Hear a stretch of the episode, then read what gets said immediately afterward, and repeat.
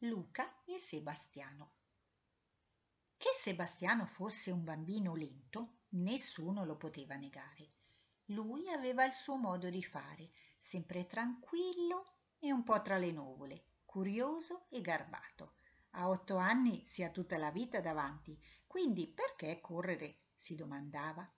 E così se la prendeva sempre comoda. Spesso perciò a scuola ci arrivava in ritardo e si beccava la sgridata dalla maestra. Luca, l'esatto opposto, mai che stesse fermo un momento o che dimostrasse vero interesse per qualcosa. Aveva fretta lui. Mica poteva perdere tempo a guardar bene prima di attraversare la strada o pulirsi le scarpe entrando in classe.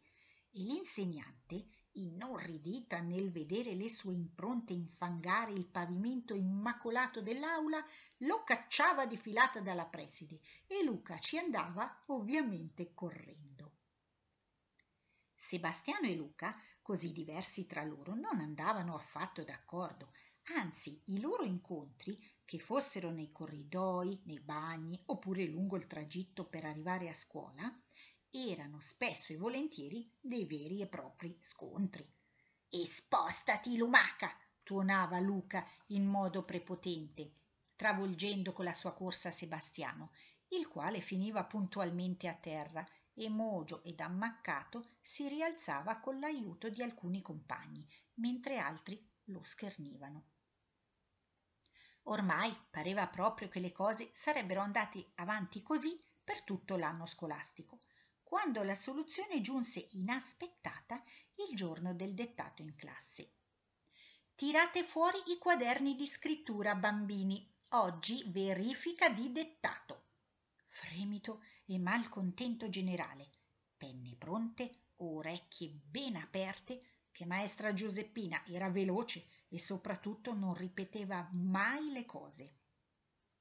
E la dettatura era cominciata una storia del bravo scrittore Esopo, favola che tutti conoscevano, ma che molti avevano dimenticato, dal titolo La lepre e la tartaruga. Durante l'intervallo seguito all'ora di italiano ci fu quel giorno un gran parlottare nel gruppetto di bambini pro Sebastiano. Lucia, che aveva un debole per il compagno, appena suonata la campanella aveva riunito i compagni amici ed esposto con entusiasmo la sua idea. Sono loro, vi dico che è così. Luca è la lepre e Sebastiano la tartaruga. Mormorio di assenso. E dai, Seba, non puoi continuare a subire la prepotenza di Luca. Tu devi fare come la lepre di Spopo o come diavolo si chiama, e noi ti aiuteremo. Detto fatto, seppur inizialmente titubante, Sebastiano si lasciò convincere. Ognuno buttò lì le proprie proposte, bizzarre e fantasiose, finché giunse il giorno ideale per realizzare il loro piano. L'avviso diceva domani, causa passaggio gara ciclistica, le lezioni cominceranno alle ore 10. La scuola sarà aperta dalle ore 8. I bambini potranno entrare e restare in cortile sotto la sorveglianza delle bidelle. Perfetto! All'uscita di scuola quel giorno Sebastiano e compari diedero il via all'operazione Tartaruga batte lepri. Scansati, addormentato! tuonò come al solito Luca, urtando il compagno quando la campanella annunciò la fine delle lezioni. Sebastiano questa volta non si fece cogliere impreparato e di rimando rispose con piglio sicuro. Credi davvero di essere tanto più veloce di me? Dimostralo allora, ti sfido in una gara. Luca, colto di sorpresa, ammutolì per qualche secondo, mentre i compari di Sebastiano attaccavano con le battute preparate per l'occasione. Che c'è? Hai paura, Luca? Non sarai mica tu la tartaruga, vero? Se vinci, sarai eletto il più veloce di tutta la scuola. Se perdi, però, dovrai piantarla una volta per tutte ed infastidire Seba. Lo dovrai lasciare in pace. La mattina seguente, vista la chiusura del traffico delle strade e l'inizio posticipato delle lezioni, quasi tutti i bambini si recarono a scuola da soli e a piedi. e così la gara ebbe inizio. Preparati a mangiar polvere, lumacone! Sentenziò Luca e al segnale di partenza urlato dai compagni schizzò via come una setta. Per contro Sebastiano si avviò col suo solito passo tranquillo, anche perché lui ben sapeva che il percorso di due chilometri si snodava tra incroci, salite, rotonde, tombini e biciclette della gara ciclistica. Che fesso, Sebastiano! Si crede che mi metterò a fare un riposino come la lepre della storia e mi farò così sorpassare. Si sbaglia di grosso. Aveva appena finito di pensare fra sé e sé Luca, quando un ritmico tamburellare attirò la sua attenzione. Alla prima rotonda si erano piazzati in bella vista i suoi compagni Nicolò e Fabio, che pareva si stessero divertendo da matti a suonar la batteria. Luca, che per le percussioni aveva una vera passione, si fermò ad ammirare lo strumento nuovo di Zecca, che saltò fuori appartenere allo zio di Nicolò, il quale glielo lasciò provare molto volentieri, mentre alle sue spalle passava zitto e con fare deciso Sebastiano che gli faceva l'occhiolino.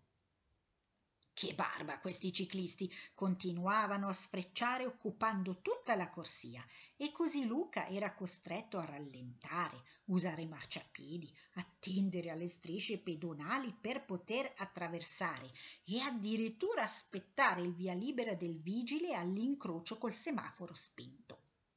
Luca non era abituato a tanta disciplina e così si era presto stufato di quell'inutile gara. Tanto, pensava, Sebastiano era sicuramente ancora molto indietro e quindi lui poteva prendersela comoda. Perché dunque non fermarsi quei pochi minuti necessari ad aiutare Mattia, che, chissà come mai proprio quel giorno, aveva lasciato cadere nella grata del tombino le chiavi di casa e che prontamente aveva promesso a Luca una ricompensa qualora fosse riuscito ad estrarle da lì.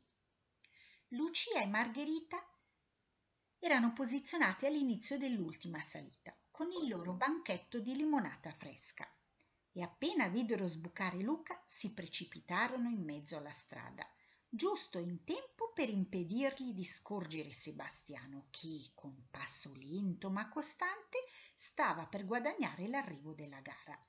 Limonata, limonata gratis! cinguettarono allegre e Luca non se lo fece certo ripetere. Si fermò a bere tranquillamente, ma quando le due bambine si scostarono, L'ultimo sorso dell'aspro succo gli andò giù di traverso, facendolo tossire come un dannato. Aveva infatti visto Sebastiano che ad un passo dal traguardo si era voltato e gli stava rivolgendo un sorrisetto beffardo e soddisfatto. A nulla era servito lo scatto felino e disperato di Luca. Sebastiano aveva ormai vinto. Yeah! e veniva portato di peso in trionfo su e giù per il cortile della scuola, tra cori di gioia dei bambini e di incredulità dei bidelli, che, all'oscuro di tutto, non ci capivano più nulla. Luca aveva imparato la lezione e Sebastiano si era preso una bella rivincita.